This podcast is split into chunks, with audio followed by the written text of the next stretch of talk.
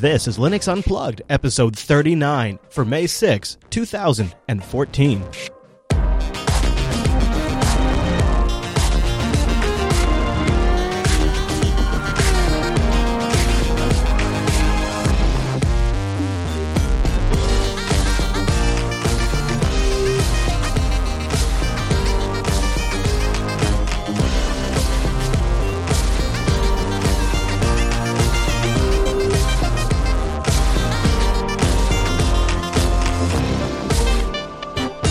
Welcome to Linux Unplugged, your weekly Linux talk show that's still not exactly sure what the Internet of Things even is. My name is Chris. My name is Matt. Hey there, Matt. Episode 39, buddy. 40's just around the corner. Are you feeling it? I am feeling it. Yeah, No now, you, it, it feels like we're. I don't want to break too much because this week Coda Radio just hit episode 100, which is pretty Wow. exciting. Uh, so congrats to my co-host over there, Mr. Dominic, for uh, 100 weeks in a row too, which is which That's is pretty incredible. awesome. Now, uh, Matt, you know, coming up on this week's show, I, there's been a couple of things that have been sort of gnawing away at the back of me. I, you know, we we look at the Linux landscape in the context of where things are going to be in a few years, and there's a lot of lot of change. You've got uh, the number one Linux desktop, Ubuntu, is going to make huge changes over the next few years, roll out new applications based on Qt. You've got Wayland that's going to be in the market at the same time that Mir and X11 are going to be in the market. That's going to be a, a sort of fragmentation. But then also you've got this other end of it, this Internet of Things, it's going to be a bunch of little devices from light bulbs that run Linux. Don't laugh, that's actually a thing. Uh, to you know like devices in your kitchen that control your toaster, all running Linux, all different iterations of Linux, but none of them quite compatible with each other. So there's a lot of types of fragmentation that are coming up. So I want to talk about some of those this week, identify some of the ones that are concerning us, and then what I'd love to kick around with the mumble room is like, hey, well, what would we like to see? The outcome be? What would we like to do? Like if we if we could just wave a magic wand and the future turned out in a certain way, so that way applications could be written for Linux desktop and it wouldn't matter what distribution you're on. Things like client side decoration could just be uh, magically cleared up. The Qt GTK war automatically sorts itself out. Like if we could just pick from these things, what would we pick and where would that leave us? I want to talk about that in today's show. We'll do that in just a little bit. But Matt, there's something I like to follow up on from time to time. Oh boy. Yeah, that's a Valve update, Matt. We got to do a little Valve update because I think this is the work that Valve is doing is one of those interesting story in, stories in the Linux landscape where you have a vendor who's working on a lot of open source infrastructure. The end result is it makes their commercial platform more successful. It makes they sell more closed source software, some of which or most of which is even wrapped in DRM. But to accomplish that ends, the means is improving open source. And I think this is a really interesting dynamic for us to watch. So, our Valve update this week is a story that ran on Phoronix yesterday. Uh, improvements to Mesa, or Mesa, done by LunarG and sponsored by Valve, are now an open source patch set. Get ready for this. It's a total of 21 patches that these changes reduce the startup time of applications that can handle deferred compilation of GLSL shaders. Like, oh, okay, that's interesting. That's good. In practice, after these patches are applied, a game like Dota 2 is running with a 20 second reduction in loading times across the board for Intel Power Gigabyte BRIX Pro systems. Uh, Valve's already merging those patches into the SteamOS Mesa branch and will be shipping as part of their next driver release cycle for SteamOS, which will be open source. Uh, so I, um, you know, we've this is the third or fourth story now we've done where there's some boring piece of underlying code that was apparently just ripe for the optimization, and now we all benefit from that. And I think this, uh, what what we're going to be talking about today, is going to be a lot of commercial companies that are building on the backs of open source. But when it's done right, and I don't want to sit here and just be Mr. Valve fanboy, but when it's done right, like Valve is doing right here, everybody benefits. Well, it seems like they really nailed it because I mean, like you know, at first pass, someone hears this and they think, "Eh, whoop-de-doo, they're doing something whoop de You know, that Valve does stuff, kind of thing, right? Yeah. And then you actually see the benefit of it, and you're like, you kind of do a double take and think, "Oh, hey, whoa, now I care." 20 And second reduction actually- in load time is, is like something that I can actually grok. I understand what that means, and I, I want that on my games. Definitely, Pretty cool. definitely. It's all early days, but it's it's just I don't know. I, the I really direction. I really like uh, what we're seeing come. I really like the way Valve is going about this, and I just kind of want to highlight it because I want to encourage it. Um, before we get to our first email, we got uh, we got a Mageia question that came in, uh, and uh, he's going to put us to task, Matt. He's going to stick it to us, and rightfully so. I will add. Uh, Mageia has been uh, missing from the discussion a lot, so Aaron's going to talk to us about that. But first, I want to thank our first sponsor this week, and that is Ting. What is Ting? Ting is mobile that makes sense. Ting is my mobile service provider and Matt's mobile service provider, and this is why I'm going to tell you about him right here, right now, because you've got to know about Ting. Here's the best part no contracts, no early termination fees. You only pay for what you use. You only pay for what you use. It's a flat $6 a month, and then it's your individual usage on top of that. Ting takes your messages, your megabytes, your minutes, they add them all up at the end of the month, whatever bucket you fall into, that's what you pay. It included hotspot tethering, also included no hold customer support. It, this is some, and they have some serious devices. But what is also great about Ting is they do some fun initiatives. They've just launched their Drop Your Data Challenge. This is one of those things that I think is brilliant nice. because not only is it a, it's as a nerd, like I'm I'm ready to take on the challenge of figuring out like how to game the system and get my data usage down. Like I'm all I'm all about that anyway. Save me some money. This is one of those challenges that you save money while you're doing it, but they're also opening this up to non-Ting customers. You don't have to be a Ting customer to participate. In fact, non-Ting customers can take the data savings challenge and be entered a random drawing to win $1,000 cash or one of 300 uh, or three people will get $150 of Ting credits. Now, of course, Ting customers, you can save even more while you're doing this by bringing your data usage down. And if you're not yet a Ting customer, in addition to being entered to win a random prize, they'll give you a Ting credit for the percentage of your data savings from week to week to help you make the move even better. So, in other words, if you cut your data usage by 74%, then Ting will give you a $74 Ting credit. So they're already starting up. You can go get it right now. They, they got an app you can use to track this for you, or they'll take the native stat tracking in the Android or iOS uh, system settings. Pretty nice. They got a couple apps they'll recommend, and they've even got a Google calendar where you can add to your calendar for the for the length of the drop your data challenge. If you already want to, if you want to do this anyways, because why not? You drop your data usage, you're going to save money, you're saving battery, you're lowering your bill, and you have an opportunity to win. So go over to linux.ting.com. That's where you can find out more, and that's where you can get started. Linux.ting.com. Also, if you want to make the switch, linux.ting.com will take $25 off your first device. If you've already got a device like the HTC One, or maybe you've got an iPhone 4, 4S, or 5, maybe you've got an S3, an S4 you want to bring over, well, then that linux.ting.com URL will just take $25 off your first month of Ting sir or actually however long the $25 lasts. Since it's only $6 a month, it might last you a little while. Linux.ting.com. And a really big thank you to Ting. And go try out their Drop Your Data Challenge. You can find out more ting.com slash blog. Go to linux.ting.com. First, that lets them know you appreciate them supporting the show. Okay, Matt. Let's get honest. Let's fess up. Let's read okay. Aaron's email about Mageia. okay. He says, Hi, I'm a follower of Last and Unplugged. I'd like to see some discussion of Mageia. It seems to be a popular distro that follows free software principles a la Debian. Currently, I'm running Fedora 20 and wondering how or if these distros compare. Thanks for and keep up the great work. So I I'm going to be honest right now for some reason, I have not been particularly interested in checking out the more recent Mageia builds. Have you th- have you like downloaded an ISO and thrown it on a rig at all, Matt? Honestly, never had a, a real probability, you know, a real reason to. Yeah. I mean, you know, Other than it's just, great. I'm sure it's. I fine, have a passing but, curiosity, but I don't. So Mumble Room, I'll open up to you. Anybody in here want to take the Mageia defense position, or maybe why they're not interested in Mageia? Because I'll tell you where I'm sitting at Mumble Room is I'm kind of like, okay, I love that they're still going. That's great. More power to them. Yeah. But I feel like my needs between all the other distros are pretty much already solved. What is Mageia offering me that I don't already have anywhere else? I think it's, it's a good somewhere else to go if if you don't like what options you have on offer. There's there's a guy I met at a recent conference who said he he left and he contributes to Mageia because he wasn't accepted in whatever other community that that um, he was trying to contribute to. So, are you saying it's like it's a, a good, Linux refugee camp? I think so. Yeah, but in a good way. Yeah, pretty much. It's like, wow. Mageia yeah. is like open. Like if you don't want to use OpenSUSE because it's like all the Microsoft backing and all that stuff, you just don't want to use Fedora, and then there's Mageia. So. Hmm.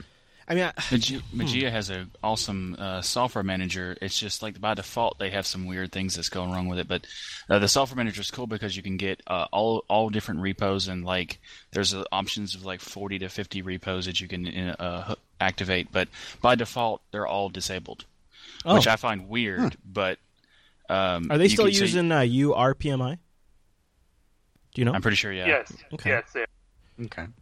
So it's pretty cool that you can do that, and you can get you can like uh, easily go from beta packages to stable packages and stuff like that just by getting a checkbox. But it's annoying to set up in the first place. But once you get it set up, it's very nice. Yeah, I, I do like that. I, I mean, also Mageia has the closest thing to Yast that you can get outside of OpenSUSE. Right, right. Mm. The Drac is it still called Drac config? Oh, yeah, the old like Mandrake. Yeah, yeah, yeah. The old. Now, here's a good question: Does uh, Man, uh, Mageia have something similar to the OBS or the AUR? Not really. No, no. The... Their repos are kind of limited too. Is the only thing. They're they have they they technically in in a, in a, way they have like an a, an AUR with because all the beta repositories that they support, but it's not like in a official one place you can go to to get everything and have like any kind of rating system. And to be to be honest, I, I kind of am really annoyed by Mageia's packaging structure because if you don't have Mageia installed, you can't really tell what versions they have of anything because their packages is all listed out on mirrors. So you have to find a mirror that has the files. To... Yeah, yeah. yeah. Forget yeah. that. yeah, from a developer standpoint, that's a nightmare. Yeah. From a user standpoint, that's a nightmare. I want to know what I'm using, or what well, I'm going to be using, rather. Well, once you have it installed, it's it's it's fine. You can yeah. easily just open up the open the, the software manager or yeah. whatever they call it. I forgot, but it's it's nice. But you have to install it first. So I'm looking to see what dependency they have by default. I have to load up Mageia before I can find out. Mm-hmm. Interesting. Interesting. Okay. okay. Well, good info, and I think you know it's something that Matt and I just just it's our nature to keep an eye on these kinds of things. So we'll watch sure. it, and when there's something there that sort of tickles our fancy, uh, we might jump in and do a review at some point. I don't I don't think we have any immediate plans, but it's not a, it's not something we would never do. It's something we would consider when there's when there's a moment and it seems like the right time. Uh, Corky writes in. He, you know, he had an idea for a recap episode. I'm not so sure about that, but he said I came across your episode from April 14th. 2013 about Linux's use as a media creator. You criticized mm-hmm. Linux lack of tools for use for you, and it meant you needed to edit on a Hackintosh. Well, a year has gone by and a lot has changed since then. Perhaps a mm. recap episode would be a good idea. You mentioned tools such as Telestream. I know quite a lot's changed, so an update. Um, you know, I, I, can give them one right now. Okay. It still sucks. Yeah. I mean, you know, honestly, I mean, yeah, and I, and I, do edit stuff on Linux now. Yeah, so. there's there's tools, right? Um, there's tools. Um, uh, and here's how here's here's my new philosophy that I'm coming at to at this. I got a new angle for solving this problem, Matt. Okay. Uh, uh, is one is a Rekai works with works with us now, and he's he's now taken over the editing. So that's taken off. That's taken that off my plate. So uh, that's really nice. And what I th- what I've been thinking about doing as, as time moves on is um, sort of building up a, a, kind of a mobile setup, and and mm. that would entail in itself, if I'm out on the road and things like that, its own separate workflow, anyways. And it seems like the time to switch over. At, uh, uh, you know, I talked a lot with Noah from who joined us for Linux Fest about this. Maybe the time to switch over to Lightworks, for example, for editing, is the time when I'm already setting up a new workflow anyways. And now that I'm not handling the day to day show um, post production, I can kind of zoom out a little bit and look at all of my options, and I, I, I can now afford to sort of kill time uh, trying out different stuff and don't have to worry about interrupting the flow of every single show.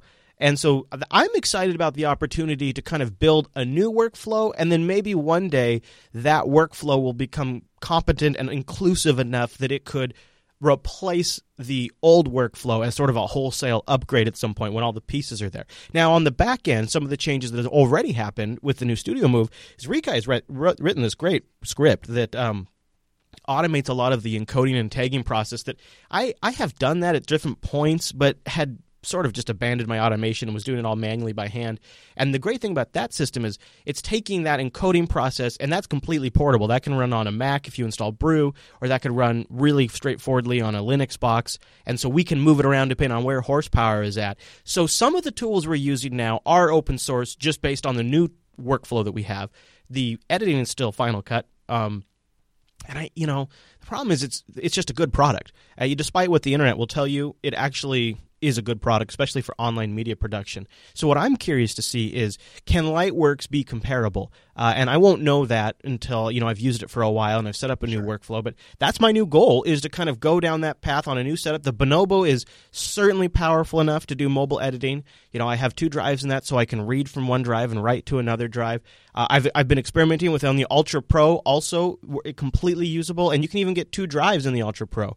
Um, so there's a, uh, you know, Noah was when Noah was up here, he had he had it loaded on his Pixel. He had a he had yes. a Chromebook Pixel running Ubuntu that he had Lightworks on there, and he says it's usable. So I'm excited to give that a go.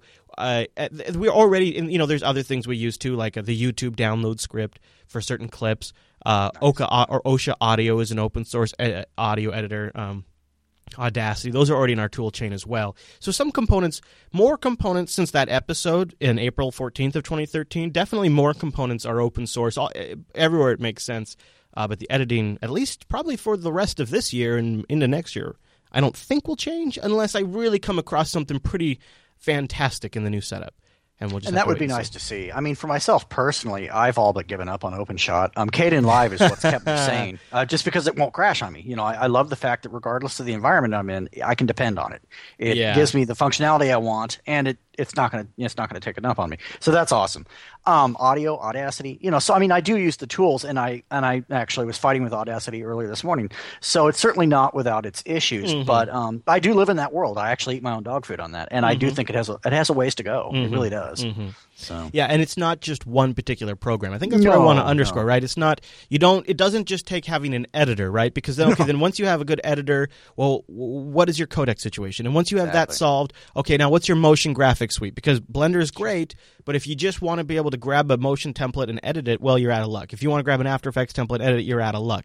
So we don't have to have you're a married to Blender templates at that point, right? They are limited in comparison because believe me, I've looked. Yes. You know, they really are. Yeah, that's it. That's the problem. It's not insurmountable, but it also it, it also means it's not just about perfecting and replacing one single application, right. but an entire suite of applications. And that is more challenging, but you know what?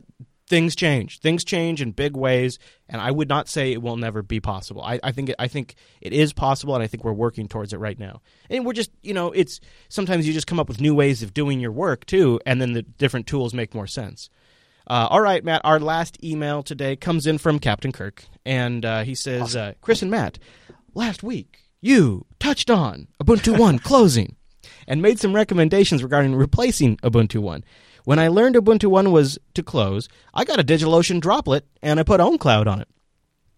Uh, it is working fine for me, but since OwnCloud was not among your recommendations to replace Ubuntu One, I've become concerned. Is there a reason I should not use OwnCloud? Is it flawed in some way that I don't know about? Best regards, Captain Kirk.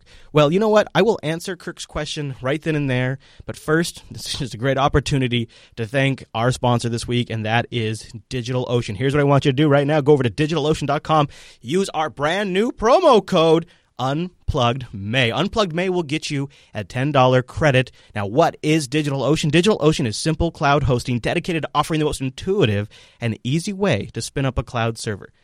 And that is a huge deal. That really changes the game. Users can create a cloud server in 55 seconds, and pricing plans start about $5 per month, which will get you not about it is five dollars per month. Well, that'll get you 512 megabytes of RAM, a 20 gigabyte SSD, one CPU, and a terabyte of transfer. A terabyte of transfer, you guys. We had somebody write in and said, "Hey, uh, you know, I don't, I don't really use like half my bandwidth on DigitalOcean. So when Ubuntu 14.04 came out, I just spun up uh, a seed and I used a web transmission to uh, help seed for a little while because I had about 500 gigs left on my cap. And that's a really nice. cool way to just like, hey, I got a machine, I can help out, you know, the Linux community a little bit. And and the trans the web transmission uh, client makes that super easy. And DigitalOcean has data center locations in New York, San Francisco, Singapore, and Amsterdam. Their interface is so simple. The control panel is very intuitive, and power users can replicate that control panel on a larger scale with their straightforward API. It's really about the dashboard too. The the dashboard takes all of these different technologies, things that you really used to have to be an expert to take advantage of, things that I used to be able to charge lots of money for my clients to implement for them are now so straightforward that it's kind of amazing. They have this droplet system where you can create image backups, you can move them around, you can snapshot before you make any big changes, you can move them between data centers. They also now support private networking. There's lots of really great features, all built around this really simple and intuitive dashboard. It gives you an HTML5 console so you can look at the machine as it boots up right at the BIOS level, all the way up through post. Two factor authentication if you want to be secure. It's so great. And there's more and more cool community applications that take advantage of their awesome API. So use our promo code UnpluggedMay when you check out. That's going to get you the $10 credit so you can try the $5 rig. I've been using the $5 rig for months and months now eh, uh, when you combine the power of KVM sitting on top of these SSD drives with tier 1 bandwidth and data center locations all over the world, the combination is absolutely insane. And you can try it for free for two months with that $5 rig, Unplugged May. And a big thank you to DigitalOcean for sponsoring Linux Unplugged. It's a great service. Good okay, stuff. so to answer his question about OwnCloud, um, I you know I, I haven't brought up OwnCloud as a sync solution simply because every time I've implemented OwnCloud, I, I have ran into some serious performance issues, and uh, I, I don't know if it's my setup. I, I I don't I don't want to presume that OwnCloud is inherently has some sort of problem but I have I have had significant performance issues, and I think it's because of the amount of files that I have deployed. And I have tried it on everything from a Raspberry Pi to a fairly high end i5 home server, and I still have not been happy with the performance. That's not the case for everybody, and that's why it doesn't come front to my mind. But if it works for you, then have at it, man. That's awesome. OwnCloud's a great solution for you. Well, and to elaborate, so you're when you're talking about performance, if I'm not mistaken, you're actually talking about the actual performance of like accessing a file or you know actually getting something yeah. to sync, not not merely bandwidth, but going right. deeper than that. Yeah, yeah, okay. like, like, the UI and retrieving the directory listing and all those things for me has been uh, a little a little slow. Now, uh, Father in the chat room is pointing out you can change the database backend, and perhaps it was just my database backend selection. Now, I've done it a couple of times. I do not remember which database backend I used each time. I, I believe I varied it up with still limited success. Uh, I don't know, Mumble Room. Anybody in here had similar experiences with OwnCloud or an opposite experience with OwnCloud that uh, you want to chime in with? Well, I just tried setting it up one time just on a server, just on a little server rig, and I don't know if I did something wrong or what it was, but it was just a pain in my butt the whole time. It never worked right. Oh, I got it set up easy enough, but I didn't have a use for it because I have ridiculously fast network at my house, and so I don't want to sync to the internet. Yeah. Well, Daredevil, what was uh, your experience? Well, my experience was really weird. Um, I think, at least I got the impression that they're trying to make it like hard because they have like this duality of the community edition and their own edition for enterprise. So I think they're kind of trying to get people to approach their services. I, I don't know. It, it just like even you do the installation, everything is correct, and you just trickled everything, and images start missing, things not loading. Um, that was my experience with it, and I've retried, and it appears that each version installation gets difficult. Mm. I had image um, duplication. Um, yeah. doesn't doesn't SUSE Studio have a version of OwnCloud you can use? Oh yeah, I mean, yeah, yeah, and and it's not difficult to install in pretty much any distro. And you know, I'm seeing comments in the chat room right now. They're saying, "Hey, we're using it in production at my work. It's just fine." So I think it depends on maybe the database backend setting, how many files you have in there, you know, those kinds of things. Because to be honest, I was loading mine up with a ton of pictures and music. And you know, if you maybe you're more document focused and more calendar focused and contact focused, it, it might just work just fine. And you know, maybe maybe if I didn't have to put ten thousand pictures in there and twenty thousand songs, that could yeah, there's your sign. maybe it would work a little better. okay, so I want to talk about a topic with you guys. Um, now, Popey, don't take offense. This is just food for thought. Um, but and it actually doesn't. I'm going to say let's look at this in the context of a, a post Ubuntu dominant desktop world, but it actually is just as applicable if Ubuntu is still the number one Linux distro. So it actually works either way. But something that's been sort of gnawing away at the back of my head uh, for the whole year at least is a very awkward future we're going into in the next couple of years. It's come up a couple of times on the show, but this week I want to kind of take a different take on it. Uh, we have a few things that are coming up soon, sooner than I think we'll all realize. They'll just be here. Uh, number one, let's stick on the Ubuntu thread. Um, Now, caveat 1404 will be out for five years, LTS. Okay, we're all establishing that. Now, the newer releases of Ubuntu based on Unity 8 are going to have, on the desktop side, brand new applications written in Qt that, just like always happens in the Linux community, some people will think are great and praise them for being innovative and the right direction. And some people will hate them and they will they will they'll declare that uh, you know Ubuntu has ruined the desktop and and and, and they'll leave. And it'll probably be pretty you know there'll, there'll probably be a lot of people on both sides of that aisle. And I, I think the likely outcome of that would be people who are frustrated. They're not just all going to jump to one distribution. You know, they're not all going to go in unison and say, "All right, it's time to make uh, OpenSUSE our our new distro," and all of a sudden OpenSUSE becomes the big fat lizard of the Linux community. Or they're not all going to go to Fedora or Mageia or Arch right? It's not going to be any of those. Instead, you know, if anything, it's probably going to be a, a, a, mass spreading out across all of the distributions. Um, and it, it, won't be it won't be like devastating for for Ubuntu. It'll just be it'll I would I would foresee more folks moving out that are unhappy with some of the changes.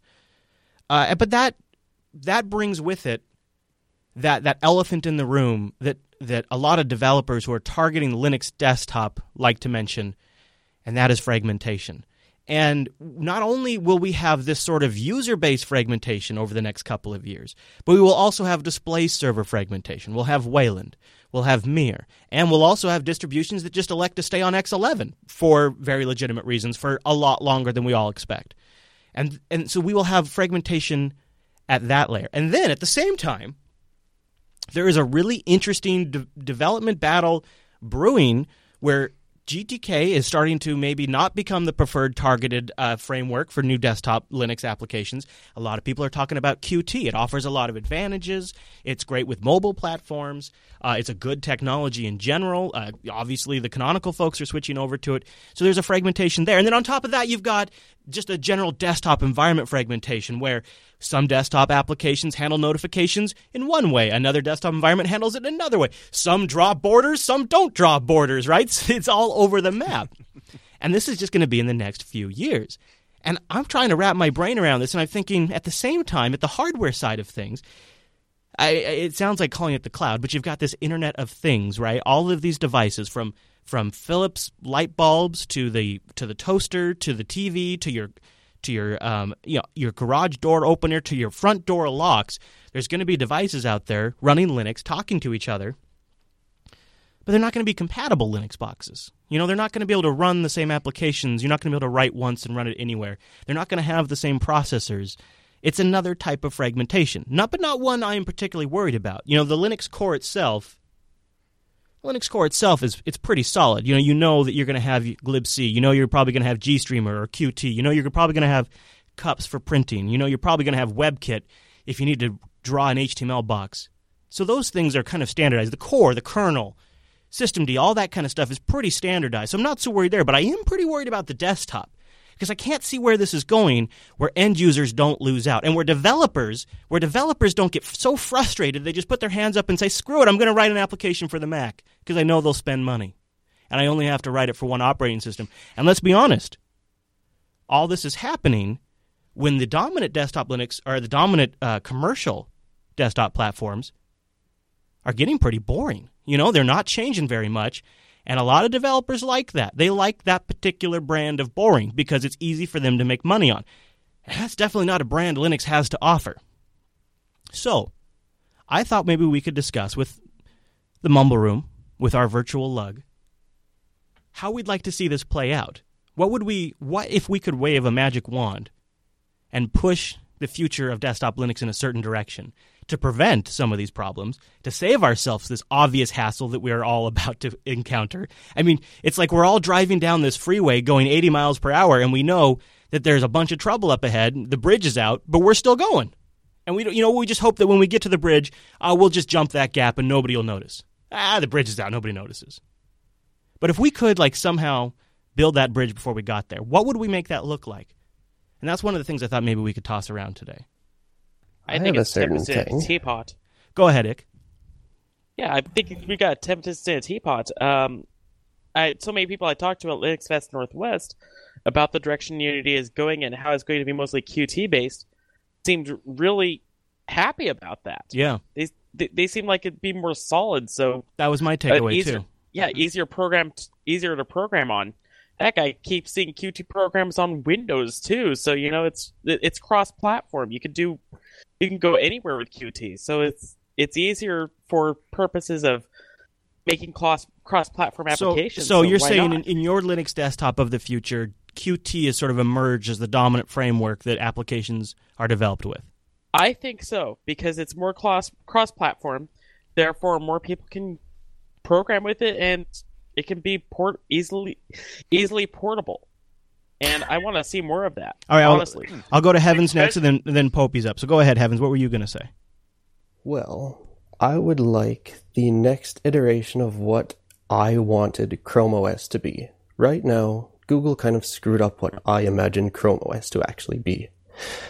Qt and GTK both have embedded JavaScript interpreters or ECMAScript interpreters, which actually make them do their beautiful magic. QML and GJS, the JavaScript inside of GTK, which makes it absolutely Macish pretty. So, I think because JavaScript was invented to control UI elements, as its fundamental, that's what its design goal was. It's cross platform it can go to Mac, Linux, Windows, or run on your car. It doesn't have to be Windows or right. C++ yeah. or compiled in order to no, it's it's, par- it's perfect for this. It's perfect for this Internet of Things future. Now, before we go to Popey, Tyler, you wanted to kind of dovetail on something that Ick was just saying. Oh yeah, um, I wanted to also say part of our discussion when we were at Linux Fest Northwest also involved talking about Mir versus Wayland and the direction I'd like to see the video card companies go is develop the kernel driver as open source like AMD wants to move towards or Intel and uh, so that kind of reduces some of the compatibility issues that we would have with proprietary drivers. Mm-hmm. Now, Popey, I want to I want to throw something in your face. So let's say here, when I'm saying you know the future desktop, what I'm saying is like there's some sort of overall consensus in the development community that when we're writing a desktop application for Linux, these are the things we target, and it's sort of the whole hive mind in some magical future is sort of bought off on this. Popey, what would you like to see in that scenario? So I, I'm going to take a step back and not answer that because I, I think your argument is flawed for two reasons. First is, um, even if Unity is pure Qt, that doesn't stop applications being GTK or some other sure, yeah. toolkit. So, yeah. so you know, whilst it's great that Unity is moving towards Qt, that's just one of the platforms Unity's been implemented on. There's, it's been re-implemented multiple times and we've still been able to run Qt, GTK and other toolkit applications on top of that. We don't, we don't stop that happening. So, no, so, no, I wouldn't so say saying, so. so. implying that in six months or a year or wherever the full Unity 8 Mir uh, lands on the desktop, implying that that means the world is Qt and forget GTK or forget anything else. You can't run those things on Ubuntu, therefore it's gone. What's the post-apocalyptic world going to look like? is, is well, a somewhat somewhat flawed argument. I think you're I think you're mind. a little sensitive because what I'm saying is. Uh, what what the frustration is in the developers that I've heard from is that there's too many choices, right? And so what what I'm trying to come to is something that doesn't look fragmented, something that doesn't look out of place. I'm trying to come to some sort of consensus where we can have a desktop a, a desktop operating system that's filled with choice. With because one of the good things, honestly, is like uh, each distro solves a particular niche, and they're they're good for right. those areas. So how do we come to something that is sort of each in each area looks like it belongs, look like it's in place. And what I'm what I'm suggesting is maybe if we could if we could sort of come to a consensus to to perhaps let's just say you know some sort of utopian future where uh, the, the Qt transitions go so well that more and more people jump on board. Wouldn't that actually be a good thing? I don't think that's dystopia. I think that's good. Right. Uh, so I'm not saying there's a dystopia. Um, but my uh, my reading was that the implication was, you know, that there's going to be this mass exodus from Ubuntu when when this happens. Maybe I I read that wrong. Oh, Maybe what I'm, I'm too oversensitive. Well, that's, yeah, no. What I'm saying there is that there's going to be whenever you change applications like that, there's just going to be people who will make a big fuss, right? They make right. a big change. Change yeah. equals bad. Right. So that so, that'll so, add a diverse. That'll add fragmentation. What I'm saying there is that's going to add fragmentation in the user base, what they're using. So I would say the best thing about this is you can take the the the comments that Ike made and the comments that Heavens made, which is basically QML and Qt are great. Mm-hmm. JavaScript is great as well. We've implemented the our toolkit in QML, but we're also implementing it as HTML5. So if you want to bring your JavaScript app across, it will look the same on Ubuntu, whether it's a QML app or an HTML5 app. So you can get that same look and feel across yeah. Different toolkits. And that I, is possible. I, you know, that was sort of the pitch. To, well, in a sense, that was the pitch too that the Firefox OS guy made at Linux Fest. Is he said, uh, you know, the developer can make a make a phone app, and then you know they just redesign the layout, or maybe it automatically relays out, and it's a web app too. And you've you've written the application once, and it runs in both spots, and it saves the developer uh, having to duplicate work. And if you could, you know, even with minor uh, minor tweaks to make it integrate properly, take one application and move it across Ubuntu Touch, Ubuntu Desktop, Firefox OS, and anybody who has a browser capable of rendering HTML5 that seems like a pretty compelling um, incentive for developers to target that, even if one of the individual platforms doesn't have that much traction because in in whole there's a considerable amount of traction and a reduced amount of development time, which that's why I that's why I really do think uh, Qt has a strong future, not just on the Linux desktop, but everywhere. And and maybe it's Qt and a, and a combination of HTML5 apps. Uh, are we worried about that though? Is that a good thing? I mean, do we want a bunch of web apps? Um, Now, my response as far as Qt goes, I'm really hoping that if Ubuntu is heading towards Qt, popular applications like, let's say, Firefox or Chrome will start pulling their theming from Qt instead of GTK. Uh, yeah. But Chrome has stopped pulling from GTK anyways. They're doing their own thing. Aura, right? do you guys yeah. have a lot of problem with the fragmentation? Like, I'm, I'm honestly sitting on a Windows computer running a GTK app and a Qt app side by side, and with my uh, Windows app, yeah. I don't care. This is exactly where I wanted to go because I think if you look at actual in production, uh, I don't know of a Linux desktop that at least is on x86 that doesn't have Chrome or Firefox, like Thunderbird, right? I mean, I'm just naming applications that are already cross-platform VLC. Um, we all have these, even though there's supposedly so much fragmentation already that developers could never target Linux. But yet, I've been using applications across uh, multiple different Linux desktops for years and years and years, and they're the same applications. I get them at the same time for the most part. I haven't had any problems. So let me ask you this: Is fragmentation just a bunch of crap? Is it is it hype? Is it, is it just like something the developers use as an excuse to be lazy? I don't understand. Alan, yeah, I'd say as far as my response goes um, for wanting a beautiful desktop, GTK apps, and I'm a KDE user, do not fit into KDE that well at all unless you are limiting yourself to like a certain set of themes. But it works. It, it works, but it doesn't look good. Right. Yeah. That and that bugs me. Well, well, that that doesn't bother me. And it doesn't bother most normals. I don't think, think, it does either. Yeah, I think well, most users muggles. The yeah. guy who write programs, it would probably be an easier idea if you have a layer to con- connect all the toolkits and stuff, so that they only use one set of interfaces. Well, but you know who does care? Actually, are developers themselves. They they don't want to make PC Wiz, close your mic. They don't want to make something that they think looks ugly, right? They're not going to put their time and effort into something well, that depends that... on which kind of developer you're talking about because you know some yeah. types are like I don't care what it looks like right, or right. it has this really odd design because that's how I like it. Right, and then you look and, at um, I'd like to add on to it. Normals might care about it because you know you have this beautiful desktop, and then you have this GTK app that might look like it came from Windows 98. I mean, I think normals might care when, like, for example, the client side decoration thing where you've got two close bars, two title bars. I mean, like, well, yeah, that that's just confusing. Yeah. Uh, wow, you have a real bee in your bonnet about uh, client side decorations. That's like the fourth episode of the show that you. Second episode, but fourth mention. Uh, yes, second episode, fourth mention. I agree. I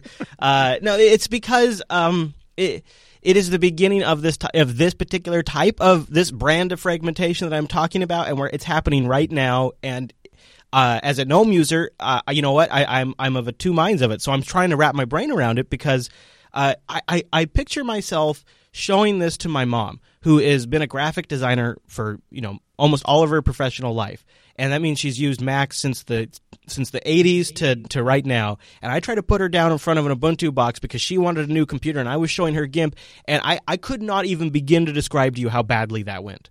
And it's things like that that she just would look at and and and she would think, "Is this why it's free?" That's literally what she'd say. Ouch.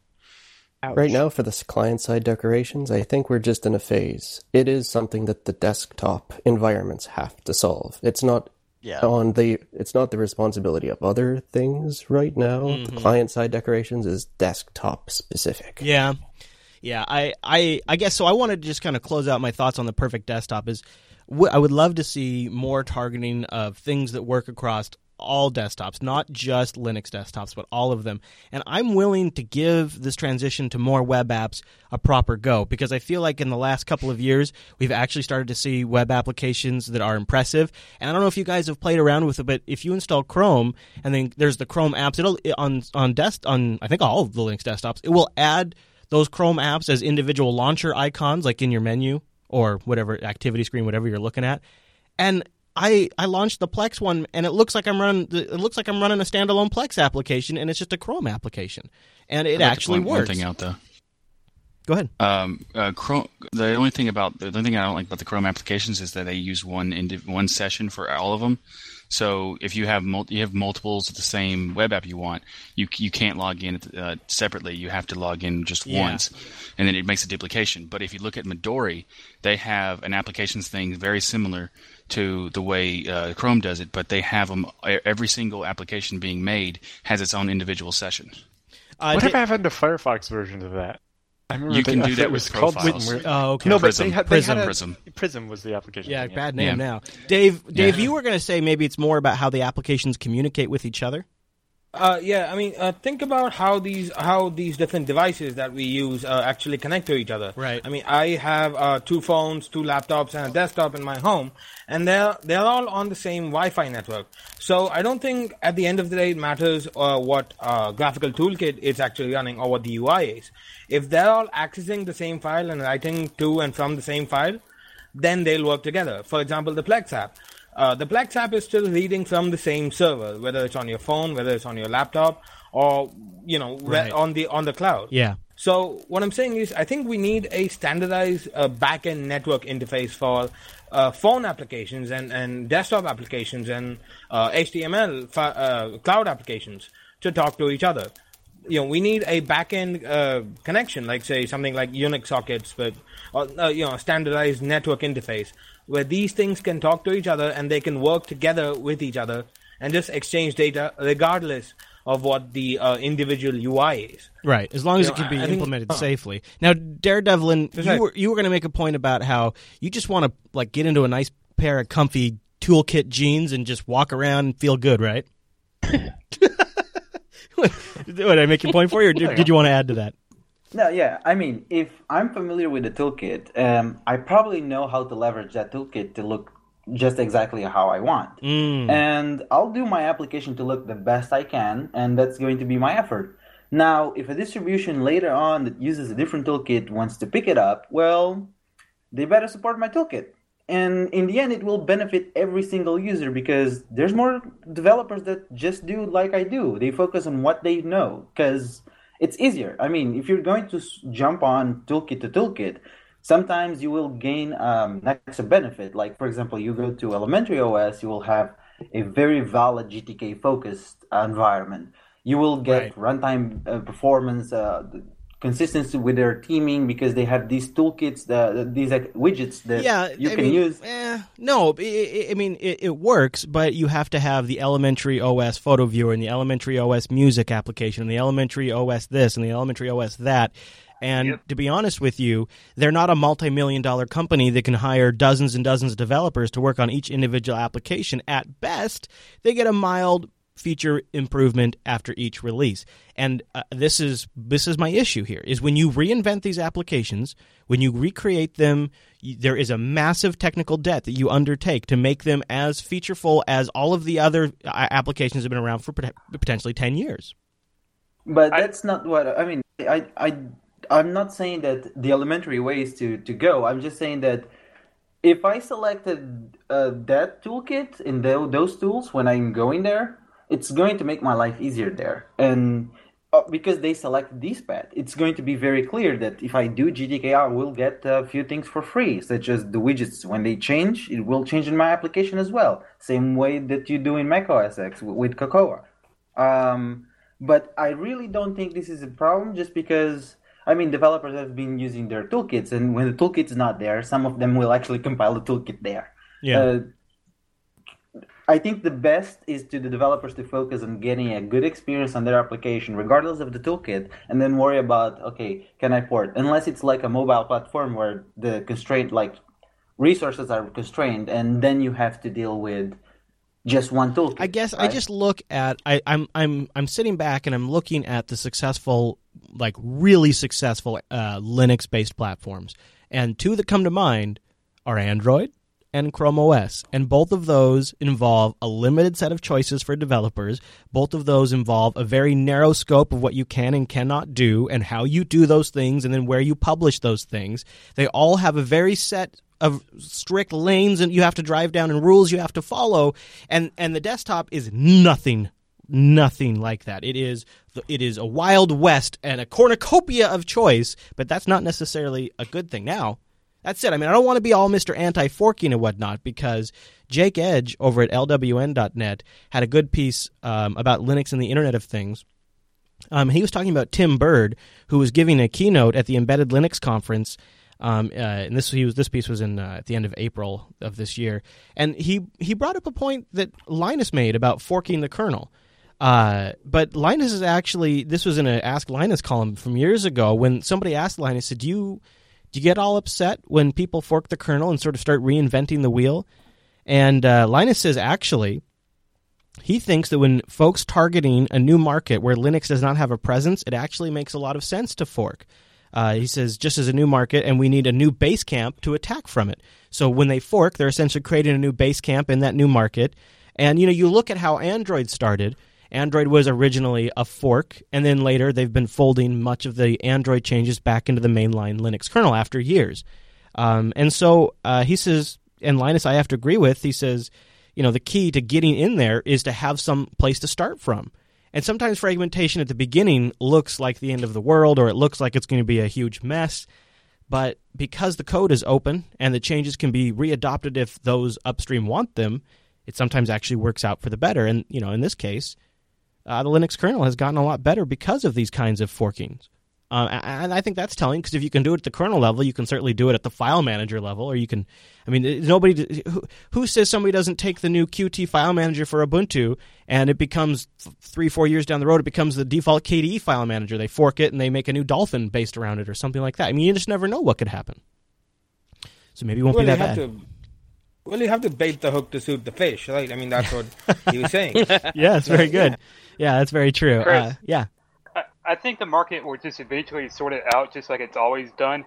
Like the Linux community is pretty resilient when it comes to that stuff. So like eventually, it might not happen right away, but over time things will get sorted out. So right. Well, the with, client, as far as the client side decorations, those just need to go and burn in a pit somewhere. So. Oh, I wow, mean that's a little extreme. Yeah, split quickly. Uh, uh, well, with my, with my app, we're actually what we're doing is separating the UI and the core. So Mhm. the core is uh, being written completely without a UI, and then we can put an, any UI on top of it. So it could be Qt, it could be GTK, or whatever. And the reason we're doing this is because it allows us to make one core that can support mobile and desktop. So we uh, we're working on an Android version, and that partic- that core will work also on the desktop with whatever toolkit we pick. Yeah, that's the uh, that's what the KDE guys were doing. I saw this uh, video uh, OS something uh, OS Connect uh, where they this is KDE's vision as far as I understand it. Uh, you, the basic toolkit has to be the same. KDE Libs hasn't been upgraded from 4.9 because they're kind of halting it. Uh, the UI they believe has to be different for tablets, uh, different for phones, and different for desktops. And this is exactly what is going on. You know, fragmentation is good if it's done properly. We have to, you know, bait the hook to suit the fish. A phone UI is different, and it needs a different uh, ground. Uh, it needs a different implementation from the ground up, from the kernel to the uh, GUI toolkit to the actual interface. Right. The same with the desktop. Right. So you know, I think that's what we're ignoring here. That um, we can't have the same UI across the board, and we have to both embrace the fragmentation and find a way to connect the dots, basically connect Yeah. the different. Uh, yeah. I also think, uh, you know, you, earlier the inter-app communication was brought up. I, I think the, the difference this time uh, with with this type of future we're going into is uh, actual, reliable, and performant backend processing is literally today's reality.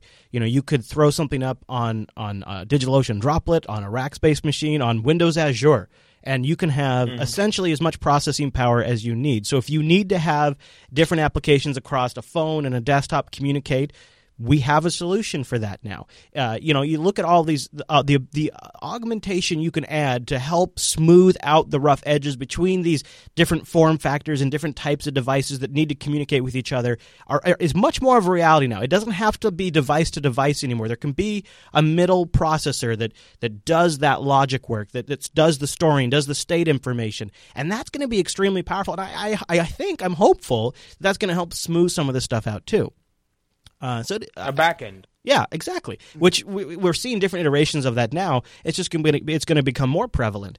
Um, you know, imagine a Linux dis- distribution that uh, maybe that has instead of now I don't know if people would like this, but instead of each individual installation going out and doing a package refresh and pulling down all the repo information, maybe that distribution just has a has a single server that just you when you do an update, your your Linux box just connects to that server and says, "Hey, what's the latest package?" Okay, thanks. And it's like this. They're doing the backend refreshing of all the repos. They're doing the backend caching, even when, with your own personal repos, and they're just delivering you a single answer across all your devices. It's a weird example, but you could see how backend back end uh, processing could be applied at all different levels of these things. It, it, it could really change things up. And that's just something we can't really wrap our brains around right now because we're just starting to see the beginnings of that. And that's going to be a major game changer down the road.